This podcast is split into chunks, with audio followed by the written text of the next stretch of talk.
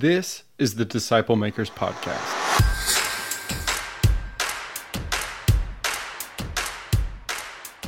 The following audio comes from the National Disciple Making Forum by discipleship.org. The theme was Disciple Maker, and D6 Conference hosted a track called Family Discipleship. How are you doing with family discipleship at your church? Well, D6 Conference has put together a free assessment to help you discern exactly how your church is doing at equipping parents to disciple their kids. This free assessment is called the Church Health Assessment, and it's just 30 questions. They've even included scoring instructions so you can do the whole thing for free and it's self-guided. Download this at discipleship.org/d6. It's a PDF available at discipleship.org/d6. That's the letter D and the numeral 6. Now here's one of the track sessions from D6. I am beginning a session called Positioning Your Church for All Generations, Part 1. And if you intend to catch Part 2 of this, I'm teaching Part 2 at 8.15 in the morning. So you probably saw that in the schedule. I don't know why there's Part 1 in the gap, but that's the way the schedule is. I'm okay with that. You're probably tired of hearing me. And Lena from D6 is going to be in here in the next session. And uh, she's going to do an incredible job with uh, her track. So let's begin, and uh, let's begin with a word of prayer and ask God to, uh, to really meet with us as we kind of jump into this session, okay? Father, thank you. Thank you for navigating through the last topic, the last session, dealing with prodigals. Thank you for the receptive spirit of the audience and the difficulty of the topic. Lord, as we begin to talk through positioning our church for all generations, that's uh, a way that we need to help begin thinking about generations differently. Help us to be open, help us to be receptive, and help us to examine the context of our church. In your name, amen. All right. As we look at uh, this topic, positioning your church for all generations, and I'll state this at the beginning of each one of my topics, you're more than welcome to uh, grab pictures, uh, take as many notes, but I also am more than willing to share my PowerPoint with you, my slides with you. And so if you tell me, here's, what, here's what's going to happen. Many people gave me their cards at the end of my last session. I'm just going to take all three sessions that I'm teaching and putting in one Dropbox. So if you want one at the end of this session, you don't need to give me another card. You're going to get everything I'm doing all in one Dropbox. If you didn't and you want just this, no problem. Just give me your card. All I need is your email, a legible email, and I'll send you out an invite to a Dropbox within a couple of days and it'll be set up for about 30 days and it'll go away. So just download what you want uh, from there and feel free to use it uh, accordingly. Almost everything I'm teaching, though, comes from a book that goes a lot further in detail. If you want to dive in deeper, it's called The DNA of D6. And our table, our booth area, is at the bottom when you're facing the main corner. We're on the uh, left side as you're facing walking in the doors, the left side down on the end. And we have a number of parent ministry resources and uh, items to help you when it comes to family ministry and, and Deuteronomy 6, D6 itself. So, positioning our church for all generations. What I want us to know is that when parents have a first child, they are an experiment. I shared that in the previous one. But what's most interesting about that topic is whatever we figured out with our oldest, we tend to think it should work with everyone that comes after them, and it does not. We all know that. We have different children, they act different ways. And so we, we want to treat them like the next, and that becomes part of the fallacy of, of what we're going through. If the church equips, how can it best help parents to launch their kids? If we are truly an Ephesians church where our job is to equip the saints, then parents are part of that. Grandparents are part of that. And what I want us to recognize is that our goal is to help parents launch their kids successfully. What does the psalmist say about our kids? They're like arrows in the quiver. We're supposed to take them out and fire them. Moms, they're designed to leave home. Okay? That's God's purpose, His intention. Dads are like, the sooner the better, okay? Moms are like, no, no. I mean, we just went through the empty nest for us. Uh, you know, we're literally, our kids were kind of on that path about four or five years ago, but both of our kids got married this year. And so, you know, my wife and I are navigating new territories with coming up on the holidays. Because now we're finding out from our son who married a young lady. I had to remind my wife, when we first got married, we favored your family, going home to your family. That's what we're going to feel now with our son. And so we need to help our parents navigate those changes of seasons and what's going on, because if not, there's going to be all kinds of friction and there's going to be dysfunction added to it. So let me ask you a question Do we strive for excellence in events with our church, or do we strive for a change in culture? Most churches go for the top. They would say they do both, but I've sat with enough church staffs in consulting, and I've sat in as a observer to their staff meetings, and 98% of the time, 98% of what goes on in a staff meeting is all designed for how can we have an excellent service on Sunday morning. Everything they talk about is about excellence of what happens on the campus of their church. Very few, if ever it ventures off, it's usually about somebody who's going through some benevolent item or a sickness item and how can we help them. It's never preparatory in a spiritual area. And so, if we want to make a difference as a church, we've got to ask how to change the culture. And if we're going to change the culture outside the church, if we're going to change the culture outside of the church, to get to a change outside, we've got to change what happens on the inside first. We will never make a difference over here until we make a difference inside of ours. Because the problem with our churches is we're only going to do what we've observed happen to those who came before us. I teach a life group based on the way I've observed people who taught it before me. I do church the way the people have observed, I've observed that came before me. And it takes us going to a conference, reading a book, and then when you go back, the hardest part is transferability. How do you transfer what you've learned here to the excitement level to somebody who did not make the conference, who didn't read the same book? And so, part two of this, this talk tomorrow morning is I'm going to take you through the eight steps of change, absolute proven way you walk an organization through change. Okay? This is not just my material, it's some of the leading experts on how you affect change. And you'll see a very step by step process that will work if you'll stay at it. Okay? So let's look at the four C's of parenting. Bruce Johnson actually talked about the four C's of parenting. Anybody ever attended a JH Ranch? In this part of the area, I think that might know it in here. JH Ranch, you've heard of it maybe. Okay? Bruce talks about this at the camp experience or the ranch experience. I encouraged him, this was about eight or nine years ago, I encouraged him to write it down, to, to put this in a book, and we were interested in publishing it. And he was just too busy.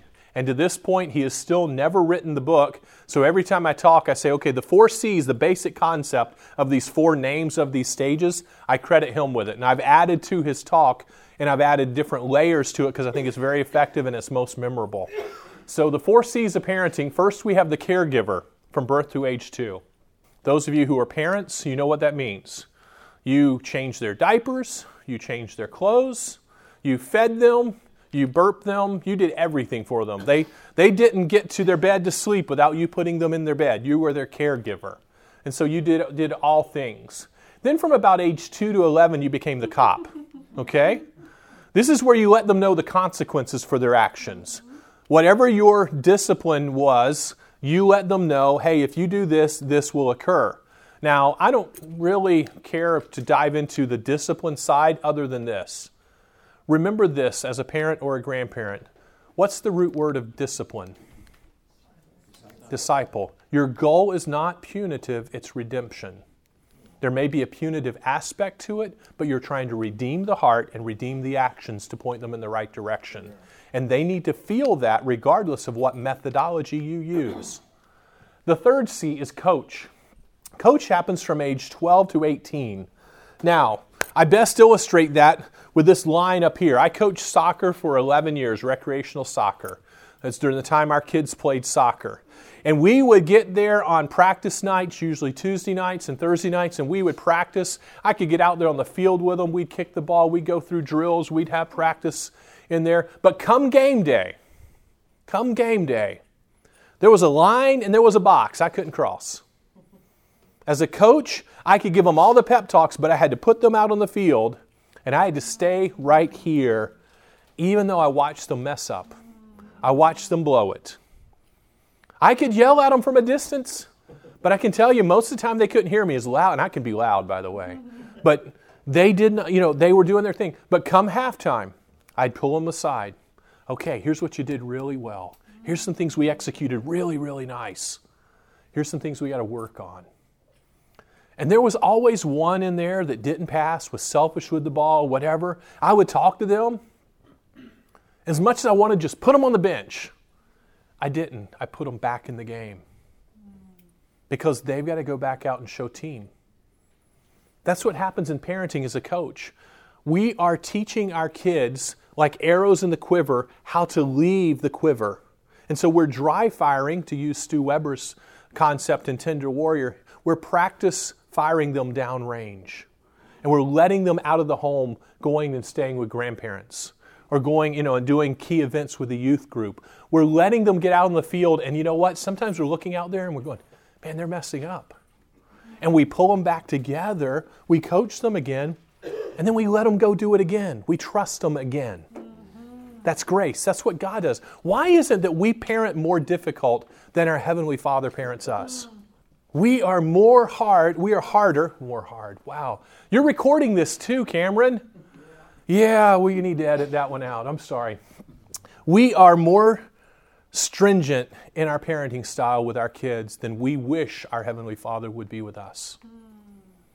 So just think through that from a discipleship aspect. God is trying to teach us discipleship while He's disciplining us.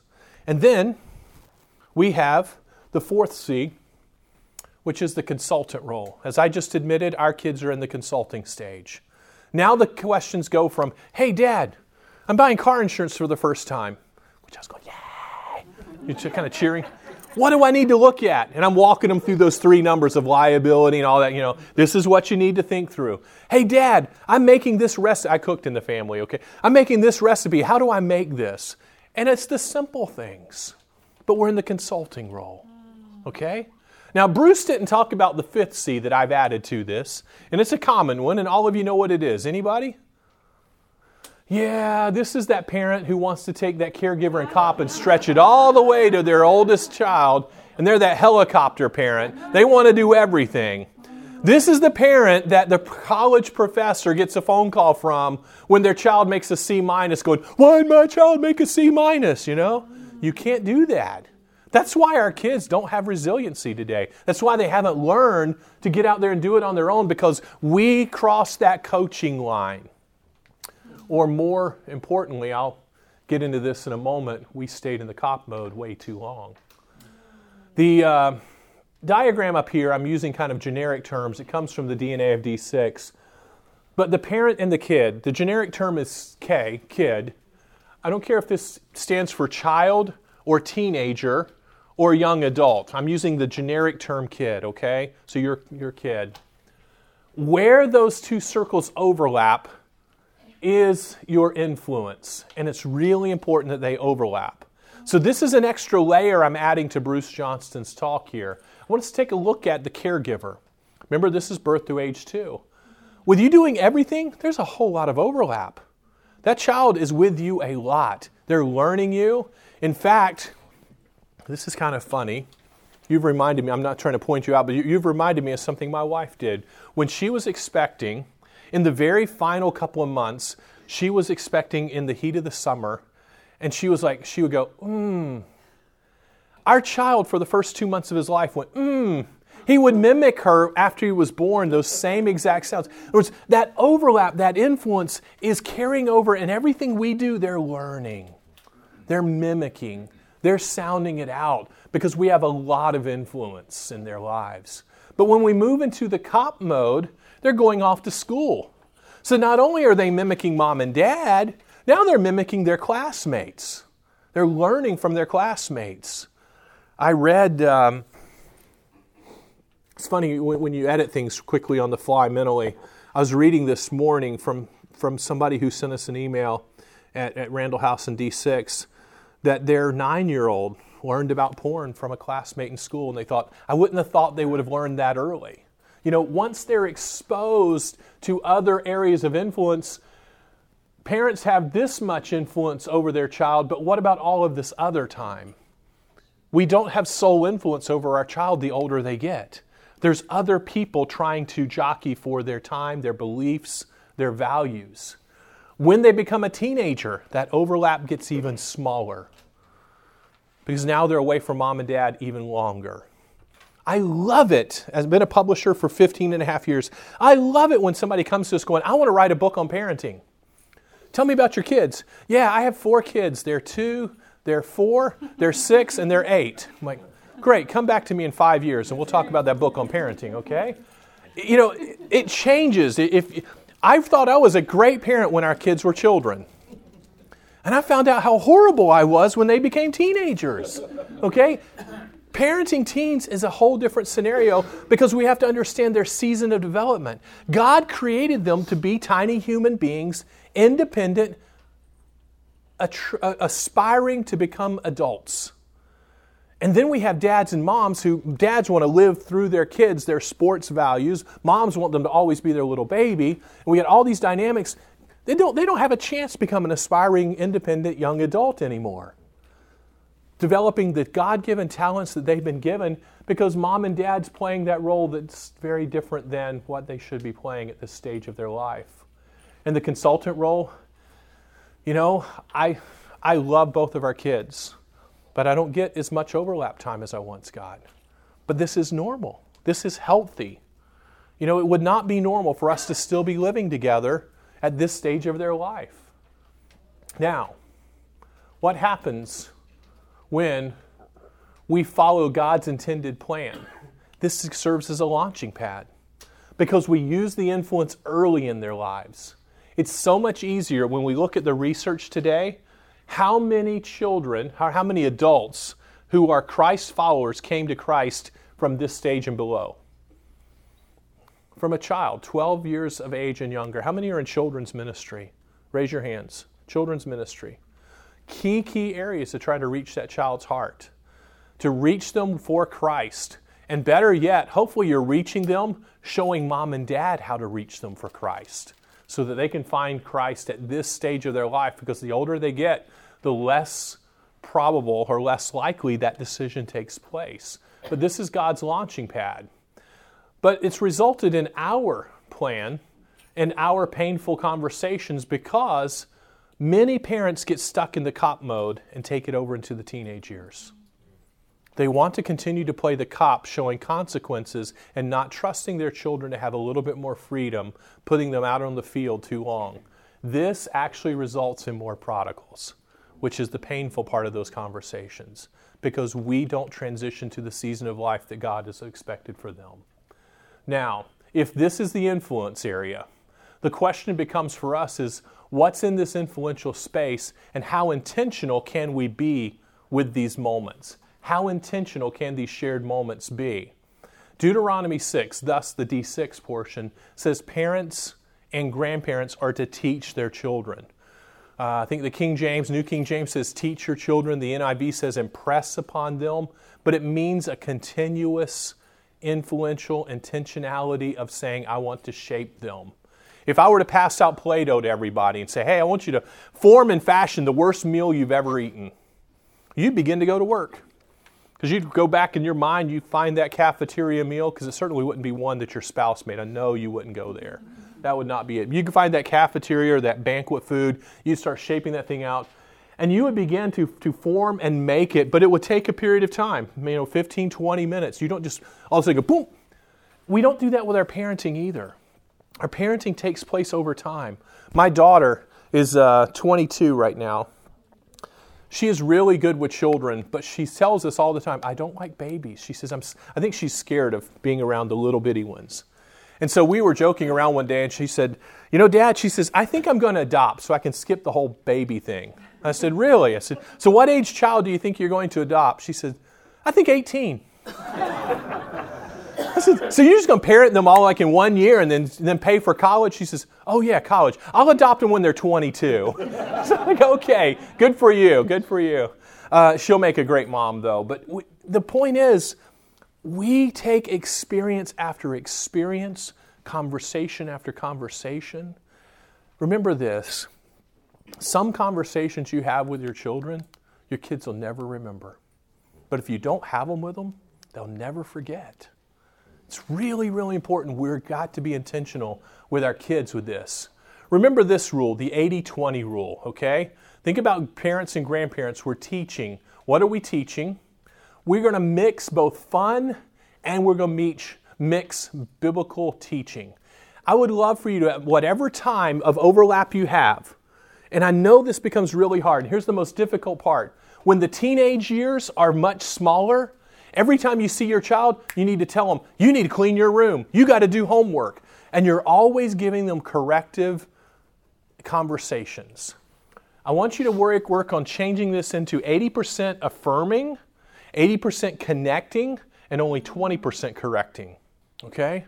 The problem is if every time they see you, they know that they're going to get in trouble, be told a chore to do, a task to do, be torn down, they're going to avoid you, and that sliver is going to get smaller.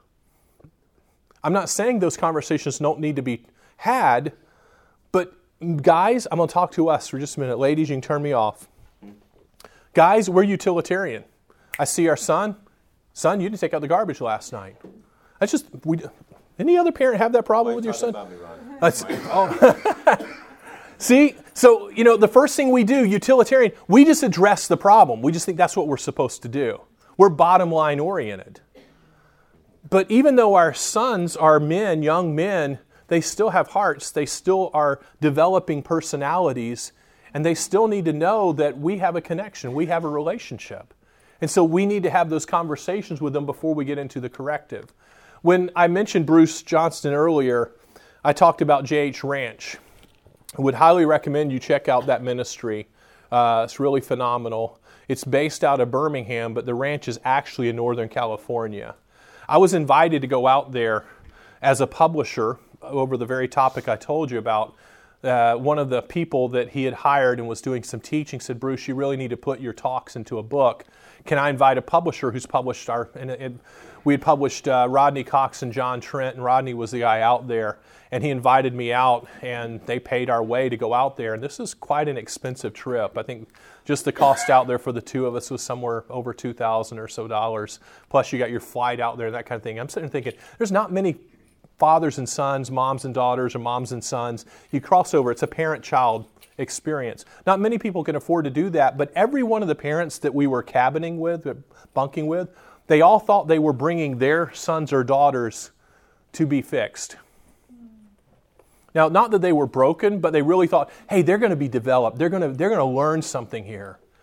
And what they did not realize is that Bruce and the whole philosophy of the ranch said, we're going to spend time working on the moms and dads at the same time we're working on their sons and daughters.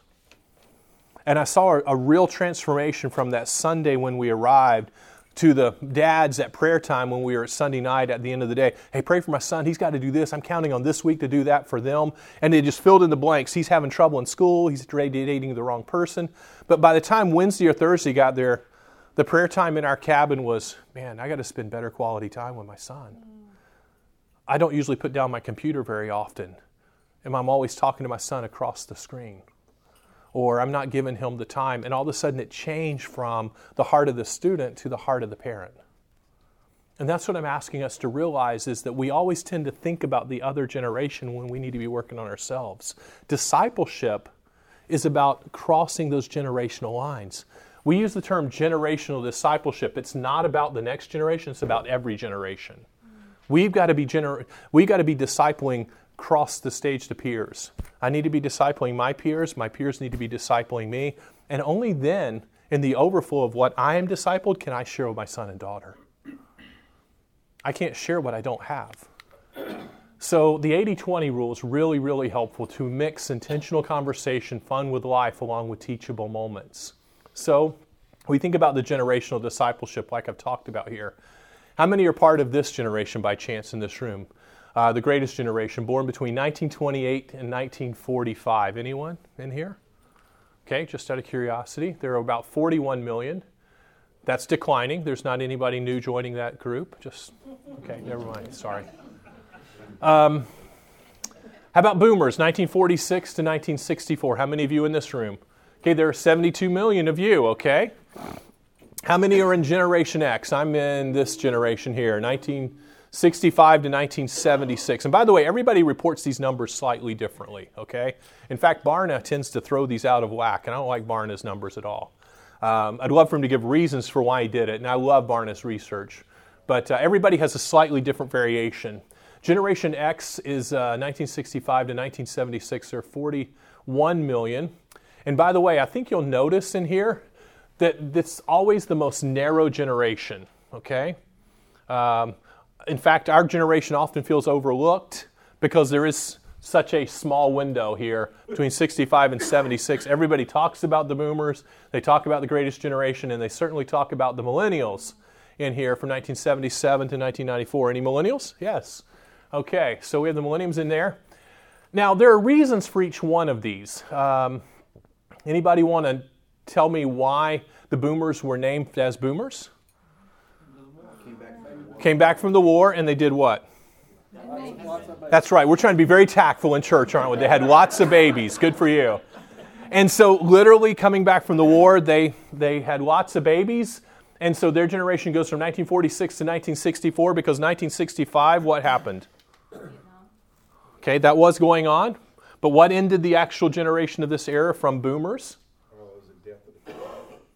No, good, good, good historians in here. You guys know it. The FDA recognized and ratif- ratified, gave approval. What does the FDA do? It gives, uh, when it confirms a drug? Yeah, the pill. The pill was recognized by the FDA as a means of contraception in 1965. And so that ended the boomer generation as we know it, and thus joined the, the start of the Generation X. Now we have Generation Z, which goes from roughly 1995 until whatever year that, that ends. By the way, this is the one that Barna has a really very different than everybody else. Most say 1994, 95, 96. Barna actually shows Generation Z starting at the year 2000. So the big difference for him. Um, but that one started. Now, what's interesting about this, and the reason why I bring this up, anybody from Generation Z? I didn't ask that question. I didn't think so, but it's possible.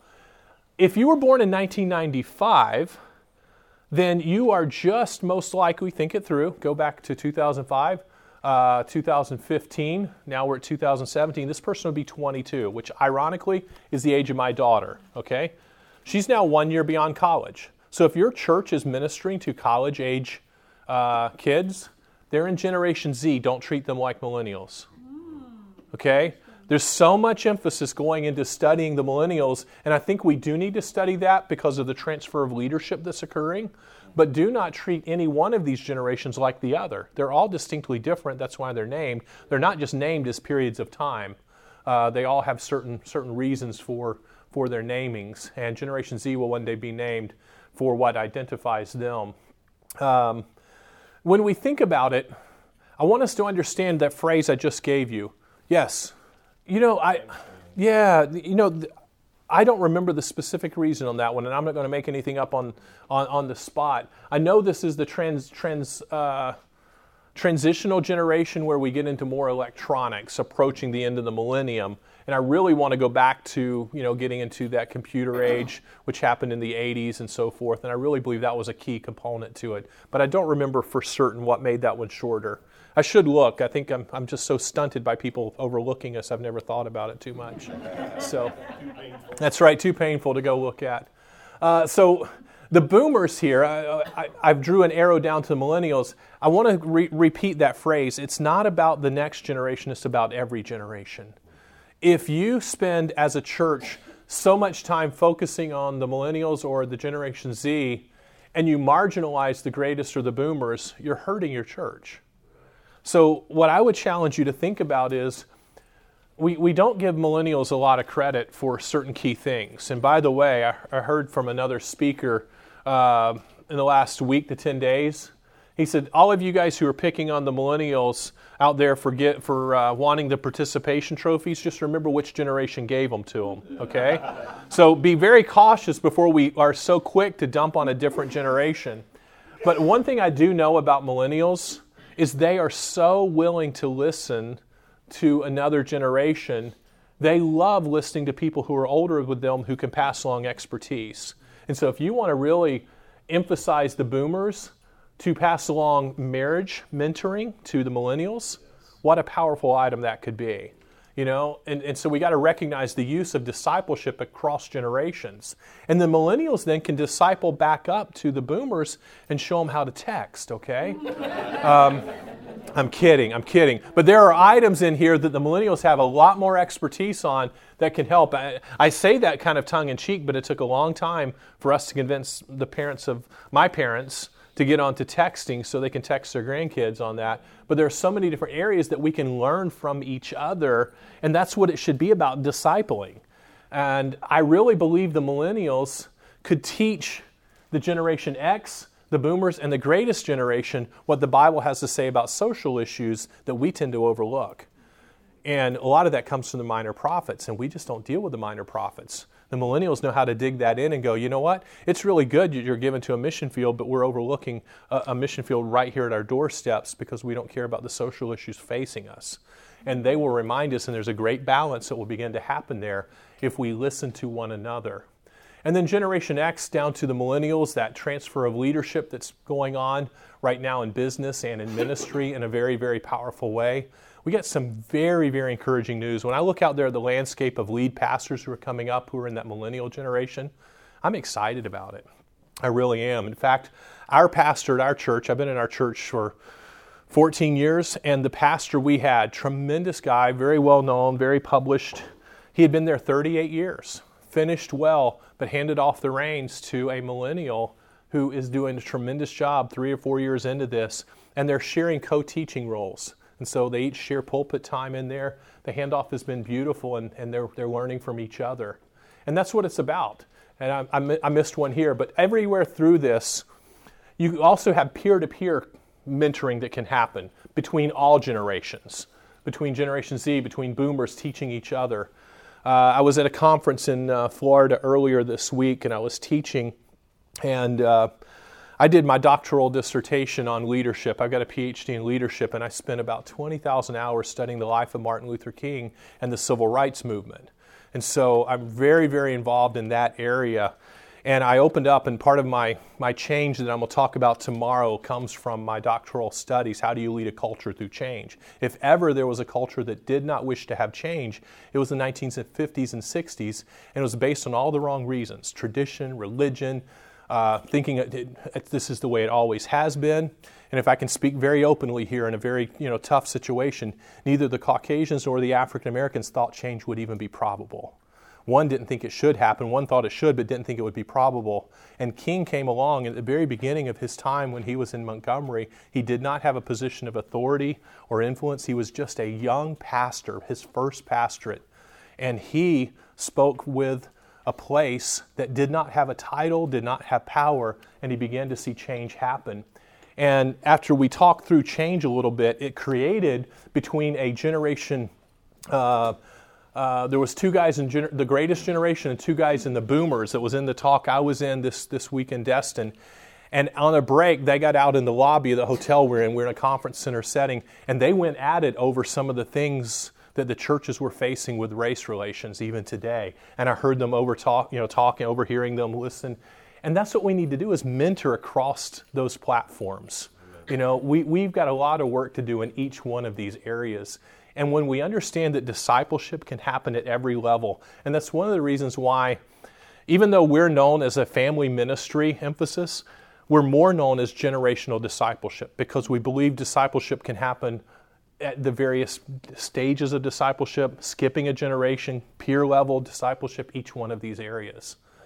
Now, Richard Ross just released a new book, and I want to hit this. It's really helpful for positioning our church for real change if we begin to challenge all generations to get involved, then we look at this next stage, and it becomes really, really important here, is that Dr. Richard Ross, he's a professor at Southwestern Seminary, and he released a book um, where he discusses ministry in thirds, and this is the concept that I have up here by him ministry in thirds.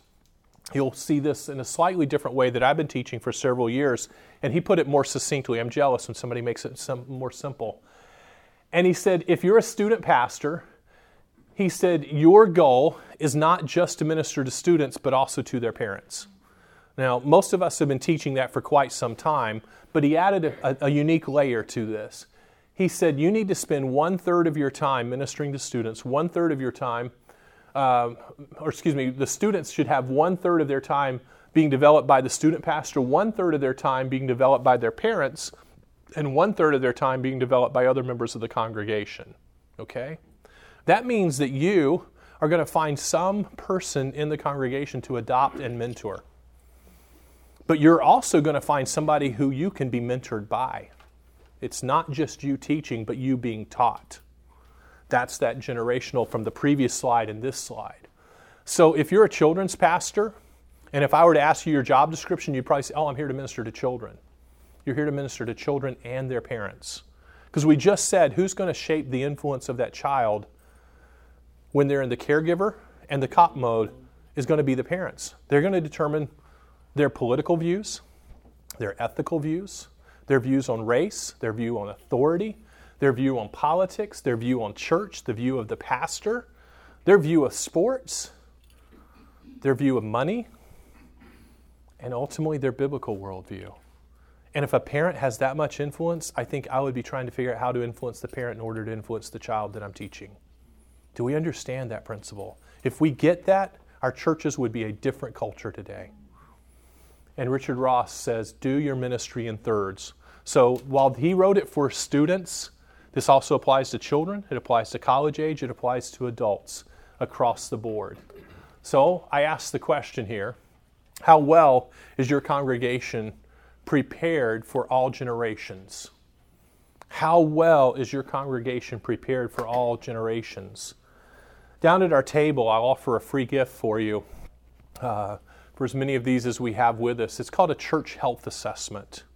And um, if, you, if you would like, you can download a copy off of uh, the website. It's called d6family.com forward slash DNA. You can download a PDF or an Excel spreadsheet, and it self scores on the Excel spreadsheet. But it's going to ask you about 10 different areas of, of family ministry and discipleship ministry related to what I'm talking about. If I were a church leader in here, I would download enough copies to survey 15% plus of your church. That would be the goal, somewhere around 15% plus. So, all of your teachers, all of your key influential volunteers, obviously your staff, your leadership board or your deacon board uh, would all be included on that. Have them all take it and then merge the results into one master document. Okay, you can self score this. And at the end, what it's going to do for you is that you're going to rate uh, where you are on, say, um, family equipping is a biblical priority. And it's going to ask you three questions about it, and the combined answers from those will determine are you healthy, are you at risk, or are you dying in that area?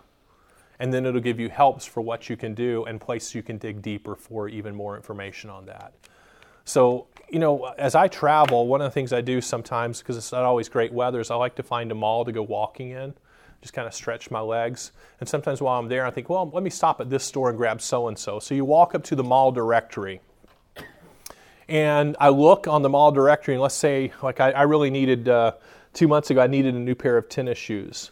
And I thought, okay, I'm going to find the shoe store I'm looking for. And I found the shoe store.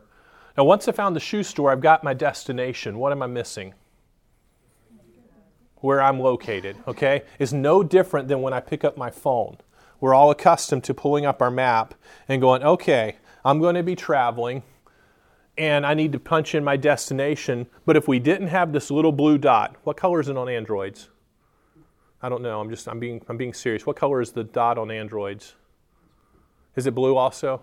Okay, I'm just curious. Without the blue dot, we wouldn't know where we are in order to get to our destination. What most churches miss they read the books and they go, Oh, I know what we need. I need discipleship. I need marriage health. I need this. But they don't know how to get there. And so the first place is where is your blue dot for your church? This will establish your blue dot. Or the little black and gold little diamond that you see on the mall directories that says, You are here. All you want to do is figure out you are here, and then we can work through the change to get to where we know we need to be. In part two of this, we're going to walk through the eight steps in the morning at 8:15. How do we make our how do we lead our church through change? How do we make the necessary steps in order to lead our congregation through change? As I stated, my studies have been in leadership the hardest thing any ministry leader ever does is to inspire a group of people to f- discover what they need to do and then change their behaviors to get there. And tomorrow morning, we're going to walk through the eight steps to get there and what happens. I'll give you one little appetizer on it. Dr. Henry Cloud said, People uh, will not change until the pain of staying the same becomes greater than the pain of change. And for many, many people, the pain has not become great enough at this point to get there. Let me just pause and see what questions you, you each have about anything we've talked about so far. That is my session. I'm not going to go longer. I don't have more content just to fill it in. I normally do this in 45 minutes, so I'm just going to do a Q&A very briefly here and then let you guys go. Yes? I'm looking forward to what you're going to share tomorrow because, you know, you were saying about you studied Dr. King. I was curious, mm-hmm. what, what motivated you to do your dissertation on that area? Good question. Good question. The question was what motivated me to do my uh, dissertation on the area of change. And um, when I was studying leadership, when I first started my PhD program at Dallas Baptist University, God had kind of given me a little bit of a talent's probably the wrong word, but as a young minister, I was able to navigate conflict within churches and across church lines.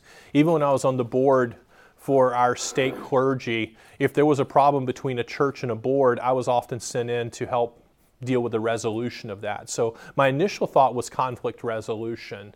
And my premise was that you could solve conflict resolution if the attitude of the heart of the one approaching was right, easier than if you went in with it wrong. If I went in to punish or put them in their place, like most people do, it's going to destru- be destructive. But I've found that when you go in with a heart of wanting to redeem, nine 19 out of 20, 29 out of 30, the outcome is really healthy. And so I began to think through that. And then I realized that conflict resolution seemed to be between one person and another person or a small group and another small group. And I thought on a grander scale, leadership needs to engage culture. And I began to ask the question as I work as in ministry and now I'm a denominational leader, what's the most entrenched culture that we see out there? Traditional churches and denominations, even more so. We just don't like change. And so I began to ask, what does it take to move a group of people into change? And so I began to ask the question, where have we seen that happen in history? And my first thought, and I'm giving you way more than you want, but my first thought was, I, I, I you know, at Dallas Baptist, our, our PhD in leadership, they take you to Washington, D.C. Uh, well, the first year you study biblical servant leadership on Dallas campus. The second year you study um, change management in Washington, D.C., and you do it through the eyes of our founding fathers. And one of the things I learned there was I know our American history pretty well, but I'd forgotten that our colonies were planted as British extensions. They were British colonies, and people wanted, they were proud British citizens. And it took a lot for them to reach the point they didn't like what was happening to them from their uh, home country. And when our founding fathers suggested that we form our own country, that was not well received. And in fact, it took from the time that we finally got the Declaration of Independence another 10 to 15 years to find a constitution. And it wasn't until the Civil War when people went off to fight in the Civil War, they fought as Maine men, Virginia men, Tennessee men. They didn't fight as Americans, but they went away from that war calling themselves Americans. So it was almost 100 years before our country got to that point. And so I was going to look at it through the eyes of our founding fathers, specifically Thomas Jefferson, but he lived too, to be a too old of a guy and he wrote too much. And in a PhD work, you got to read everything the person wrote, their primary and secondary sources, and it was just too daunting. So I couldn't do it in the time period given. I also considered studying William Carey and the practice of sati that he helped outlaw widow burning. Uh, widows would be compelled to throw themselves on the pyre and kill themselves in order not to be a burden to their family. And he helped outlaw that. But again, reading the primary sources, they're not digitized. That would have meant going to Bengali and India and reading those, and that's not practical. So my next one was I'd read a biography of King, and I thought, what better era than the civil rights, who many people felt religiously things should stay the way they are, that there was a difference in race, tradition, legislation, you name it, all the rules were stacked against any change. and the change came organically both from the Caucasian and the African American side. King did not divide our country, he actually pulled people together and began to move the needle in a significant way. So, yeah, I just uh, about six weeks ago gave a, my research, I delivered it at the National Civil Rights Museum over in Memphis. It was really enjoyable to be a part of that discussion. There were several others delivering it too. So yeah, if you want to get me talking about something, let's let's talk about Dr. King. So you know, anyway, we can, we can go a lot of ways. Every every person we study in history has warts. I want to remind people of that. There's not a person alive we can't study who has it, including any one of you and I in this room. So, yes, sir, you had your hand up. Well, this is kind of kind of a batch. Sure. Let, let, me, let me state the question again out loud. He's asking about the 80 20 rule, and I want to correct maybe a misperception. What I was teaching was 80% positive, 20% corrective. Right. Okay? I'm, I'm and so not, not 80 negative. Uh, yeah, it should be positive 80. Right, ne- and, and then corrective 20, right. Yeah. But don't, don't mistake that doing, the question was when we go and do service projects, it's like 80% work and only 20% fun. I wouldn't equate the 80%, uh, I wouldn't equate work to negative. Work is a positive. In fact, God gave us work in Genesis as a positive. It later became negative as a result of sin, some of the results to it, but work is a positive. You know, there's a lot there for developing from athletes' work side. You know, biblically, work is a is a reward. I mean, it really is. So I would I would think that's a positive teaching and affirming what they do in the work can be very very positive. So even at the ranch experience or youth camp, part of that is going and enjoying. You work, you do some things, you study, and then you also have some classes and or chapel, those kinds of it's a blend. When Jesus one of Jesus' greatest criticisms from the Pharisees of the day was that he engaged people and he just socialized with them, he fed them when they thought he should just be preaching or correcting them. I think that's part of our model is he's like I need to feed their their stomach before I feed their heart. And that's part of that nurturing of that 80%. We got to feed the fun a little bit. Once John Maxwell uh, said it really well people don't care what you know until they know that you care. You know, that's part of the care is just having fun with people. If I just walked up and instantly started just being, you know, hey, let's do this in your church, you need to do that, but I didn't find out about your church, I didn't find out about your family, they wouldn't think too much of me. And this, why do we assume less of our kids just because we already know them and we're related to them? But we do. We just jump right into the sermons or, or the other. So, okay, one more and then we'll, we'll dismiss. And then you can guys can ask me one on one any questions you'd like because I don't want to take up too much of your time. Sure. You know, the question is if it's not about events, it is about changing culture. How can we get our churches to stop focusing on events to where retreats are the end all, youth camp is the end all, being at church is the end all? Um, I, I, would do it this way. Um, I would, if I were really dedicated to this, I would ask the pastor. This is taboo. I get it. I, I realize you guys are going to toss me out after this. But if the pastor can change their messages just a little bit to where it's not just a lecture, it's not just a sermon, but they can actually model, whether it's with a video or I, I talked about in the last hour, transform the stage so that in the midst of the sermon, you show people how to respond when they're not at church. I talked about in the last session uh, getting two car seats, rip them out of a van and put them on the stage, and you show people how to have Deuteronomy 6 conversations in the van ride. You know, you put a dinner table up there and you show them how to have devotion at the dinner table once a week. Because most moms and dads, they want to do those things, they just don't know how. I'll challenge you a step further. You, as ministry leaders, forget that the basic fundamentals are not fundamentals to the parents. If you could ask your parents how many of them actually pray with their kids apart from a meal time, you'd be shocked to know the results. So show them how to pray. Pastors, if you're talking about prayer, pause and say, hey, here's how you can pray with your daughter. Here's how you can pray with your wife. Here's how you can pray with your son. Here's how you can pray with your grand, grandson who's 500 miles away. Here's FaceTime praying together. And we actually just take three to four minutes or five minutes out of the sermon and lean into life and show them how to do life. Show a parent how to tuck their child in at bed at night and read to them and pray with them and have a bed, a single bed, and a nightstand and a lamp on the stage of your, of your church. If you start doing that, your church is going to become known for they care about my family, they care about relationships. You transform that into a marriage dispute up there on stage and show them how to navigate through a marriage dispute. So it starts there, but then it goes and says, hey, are we going to make church excellence? Are we going to make home excellent when they leave church?